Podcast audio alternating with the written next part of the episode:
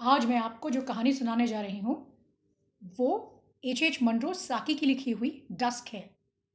इस कहानी को मैंने खास आपके लिए हिंदी में अनुवादित किया है। तो आओ सुनो कहानी। वो शाम कुछ अजीब थी। सुबह होती है, शाम होती है, उम्र यूँ ही तमाम होती है। और इस गुजरती उम्र को जीवन के उतार चढ़ाव, लोगों के आवागमन के बारे में सोचते हुए, मार्च की एक सुस्त शाम को नॉर्मन गॉड्सबी लंदन के हाइड पार्क जा पहुँचा। यही कोई साढ़े छः बजे होंगे? गॉड्सबी जाकर एक बेंच पर बैठ जाता है। पीछे की ओर रेलिंग और उसके पीछे झाड़ झंकाड़ पेड़ पौधे हवा में हिलते डुलते सामने अथा हरियाली। दूर क्षितिज में ढलता सूरज। ढलता हुआ दिन। वो दिन गॉड्सबी के मन के अंदर चल रहे विचारों की झलक था। वो चारों ओर देखता है। पार्क में बैठा हर शख्स, चलता फिरता हर शख्स एक धुंधली परछाई मालूम पड़ती है गॉड्सबी को। हर शख्स परेशान सा दिखता है। या फिर थका हुआ, हारा हुआ है ज़िंदगी से, दुनिया से, यहाँ के लोगों से। थक गया है हर शख्स अपनी परेशानियों से जूझते हुए। सच का साथ देते हुए, झूठ से बार बार शिकस्त खाते हुए। ये सारा दृश्य देखकर नॉर्मन गोड्सबी को एक अजीब सी तसल्ली मिल रही थी। क्योंकि कहीं ना कहीं ये दृश्य, वो लोग, ये शाम का समय उसके बुझे हुए मन का प्रतीक थे, उसके अंतर्मन की परछाई। गोड्सबी के भीतर पकजोर पकड़ते उन विचारों की एक झलगी था ये दृश्य। ये शाम भी कुछ अजीब वक्त है। हारे हुए लोगों के लिए ही शायद ये पहर बनाया गया होगा। और फिर दुनिया तो उगते सूरज को सलाम करती है। जंग में जो हारा, अरे तो एक राजा को भी दुनिया की अजीबो गरीब नज़रें झेलनी पड़ती हैं। फिर नॉर्मन गॉड्स भी जैसे मामूली इंसान उनसे क्यों ना, उन पे क्यों ना उंगली दुनिया उंगली उठाए, तोहमत लगाए? तभी शायद गॉड्सबी जैसे ही जीवन के अलग अलग पहलुओं में शिकस्त खाए हुए लोग अक्सर शाम के वक्त ही बाहर निकलते हैं, चमकादड़ों की तरह। उल्टी दुनिया में अपनी जगह ढूंढते हुए या फिर उल्टे होकर दुनिया को सीधा देखने के लिए? कौन जानता है? हाइड पार्क के बाहर अभी भी सड़क पर गाड़ियों की और लोगों की आवाजाही लगी हुई थी खास करके उन लोगों की जो अभी भी ज़िंदगी की भाग दौड़ में लगे हुए थे और थके नहीं थे।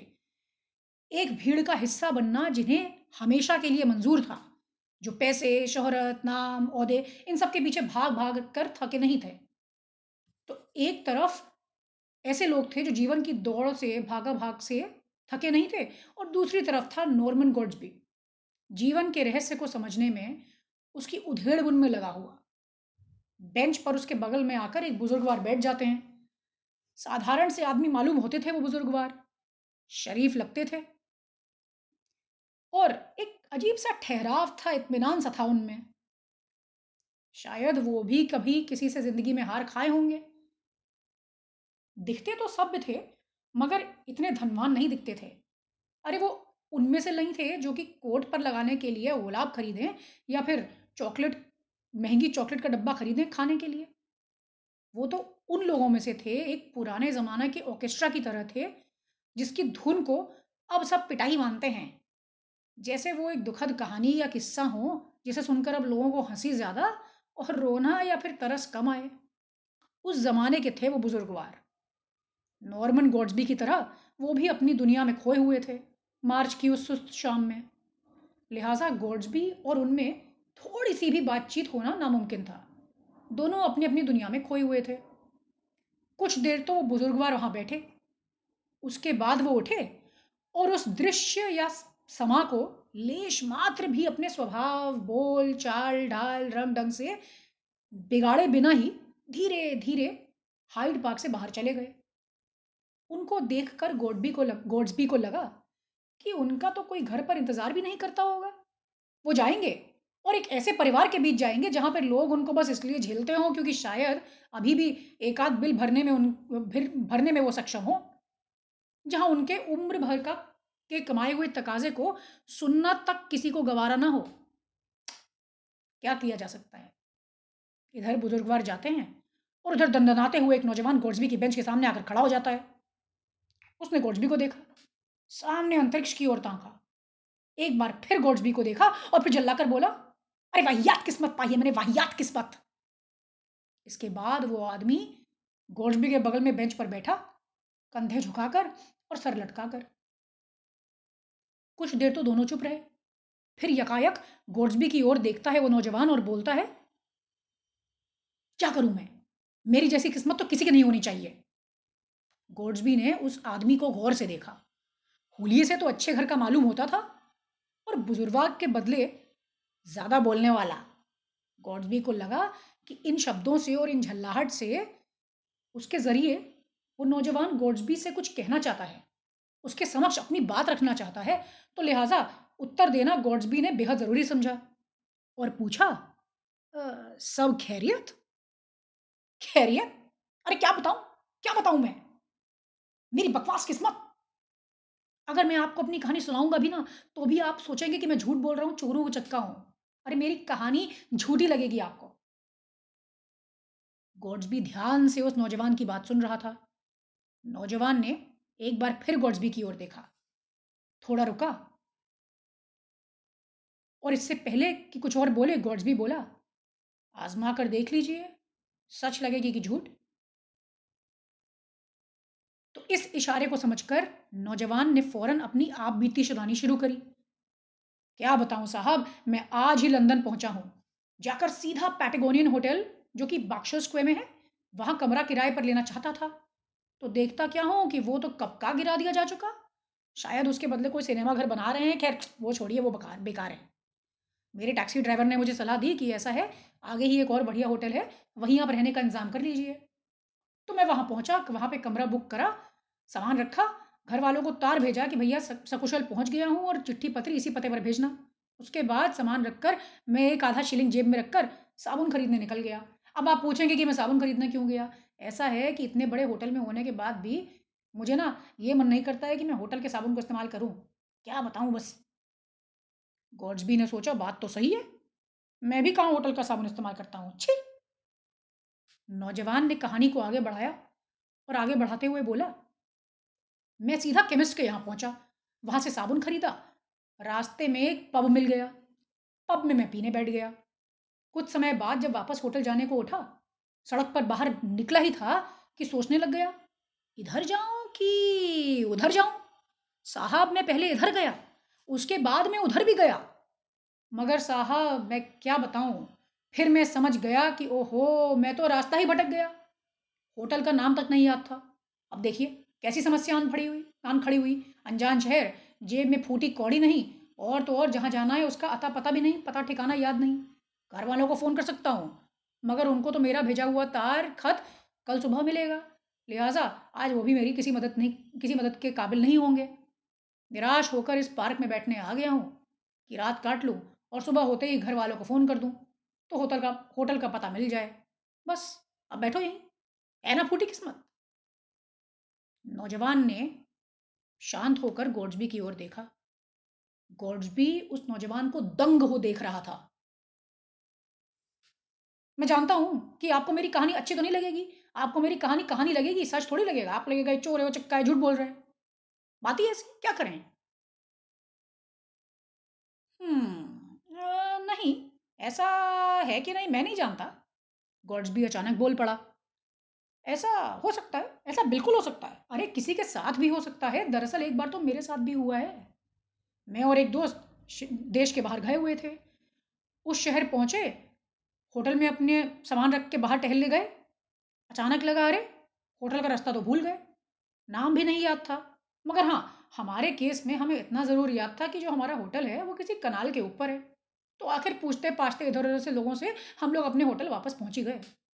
मगर आपकी परिस्थिति गंभीर मालूम पड़ती है साहब। गॉड्सबी की बातें सुनकर नौजवान को हौसला मिला। वही तो नौजवान झट बोला। बड़ी अजीब बात तो ये है कि अपने ही देश में खो गया हूँ साहब। दूसरे देश में होता तो कम से कम एम्बेसी जाकर उनसे थोड़ी मदद मांग लेता। पर यहाँ तो मैं ये भी नहीं कर सकता। क्योंकि मैं तो मैं तो अपने ही देश में खो गया हूँ। अब बताइए, कौन मानेगा मेरी बात? कौन करेगा मेरी मदद? शुक्र है कि कम से कम आपको मेरी कहानी पर थोड़ा यकीन तो आ रहा है। नहीं तो आज रात मुझे इसी पार्क में या फिर एम्बैंकमेंट में सोना पड़ता। बताइए, आप करेंगे क्या मेरी मदद? नौजवान ने आज भरकर गॉड्सबी की तरफ़ देखा और मुस्कुराया। वो कोई भी कसर नहीं छोड़ना चाहता था गॉड्सबी को यह एहसास दिलाने में कि एक भले मानस की तरह गॉड्सबी को उसकी मदद हर हाल में करनी ही चाहिए, उसकी मदद के लिए आगे आना चाहिए। गॉड्सबी कुछ सोचते हुए बोला हम्म क्यों नहीं? क्यों नहीं? बिल्कुल बिल्कुल। और अगर मैं गलत ना हूँ तो आपकी इस सारी कहानी में, जो कि पूरी पुख्ता मालूम पड़ती है वैसे, मैं कह दूँ सबसे कमज़ोर कड़ी शायद आपका वो साबुन हो सकता है, वो साबुन की टिकिया, जो आपने केमिस्ट के यहाँ से ली है। अगर मैं आपसे पूछूँ कि वो साबुन की टिकिया ज़रा दिखाइए तो तो क्या आप उसको मेरे सामने पेश करने में सफल होंगे? कहिए, किधर है वो साबुन की टिकिया? दिखाइए। गोड्स भी मुस्कुराकर जरा हक से नौजवान से कहता है। नौजवान थोड़ा झेपा, फिर एकाएक जेब में हाथ डाला। इधर हाथ डाला, उधर हाथ डाला। पहले अपने ओवर कोट की दाएँ जेब टटोली, फिर ओवरकोट की बाएँ जेब टटोली, फिर पतलून की दाएँ जेब टटोली और फिर पतलून की बाएँ जेब टटोली। फिर उठा, बैठा, खड़ा हुआ, ऊपर देखा, नीचे देखा, बेंच के ऊपर देखा, बेंच के नीचे देखा, उसके बाद सुई पटक सन्नाटा। नौजवान एक बार फिर बोला, किस्मत ही खराब है। लगता है कहीं गिर गया है। हद है हद है हद है। नौजवान गुस्से में था। हद तो है ही। गोड, गोड्स भी बोला। एक दिन में होटल का रास्ता भूलना और फिर साबुन खरीदा हुआ, वो भी खो देना। अरे बाप रे बाप, हद ही हद है। इतनी हद की मैं क्या बताऊँ? हद की हद। गोड्सबी ने चुटकी लेते हुए कहा तो नौजवान झल्ला कर वहाँ से उठा और चलता बना। उसे लगा कहीं ऐसा ना हो कि गोड्सबी के ताने सुनने पड़, लेने के देने भी पड़ जाएँ। बकवास चोर! अपने पेशे में नौजवान को थोड़ा और सतर्क रहना चाहिए।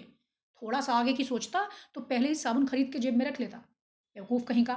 अरे, मैं तो इसकी बातों में आने वाला था। अच्छा हुआ कि वो साबुन पेश नहीं कर पाया।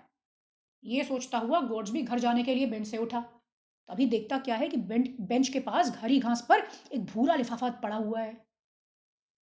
गोड्सबी को उस लिफाफे को उठाने की या फिर उसको खोल कर देखने की ज़रूरत नहीं पड़ी। हो ना हो, वो एक केमिस्ट की दुकान से खरीदा हुआ साबुन का लिफाफा था। ओफो गोड्सबी को अपने करे पर बहुत पछतावा हुआ और उसकी भरपाई करने उसने फ़ौरन लिफाफा उठाया और उस तरफ़ दौड़ गया जहाँ पर वो नौजवान झल्ला कर चला गया था। वो ज़्यादा दूर नहीं गया होगा?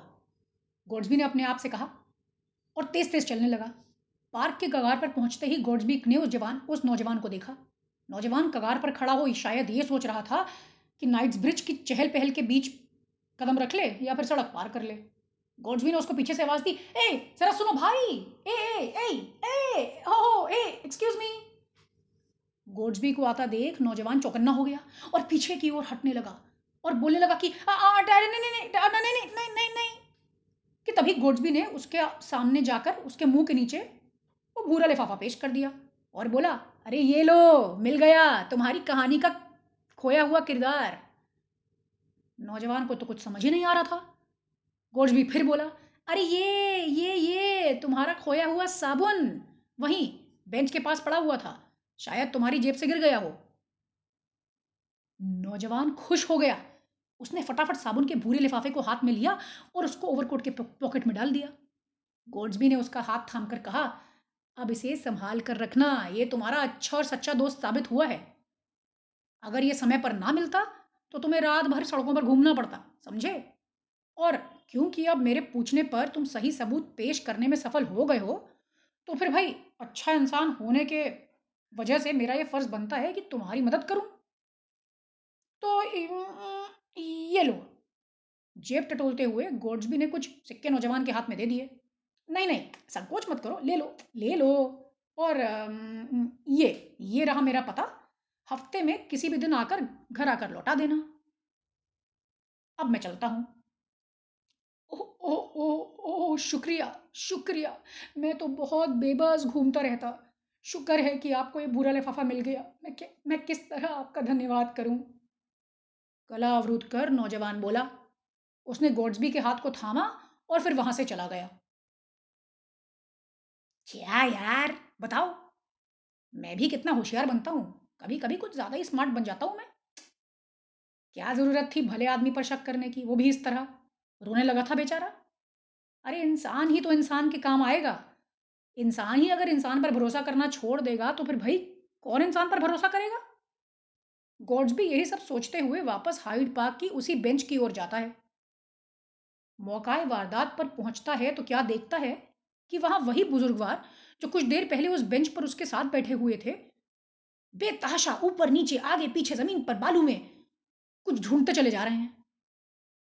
साहब कुछ खो दिया है क्या आपने? क्या तलाश रहे हैं? मैं मैं मैं मैं मदद करूँ?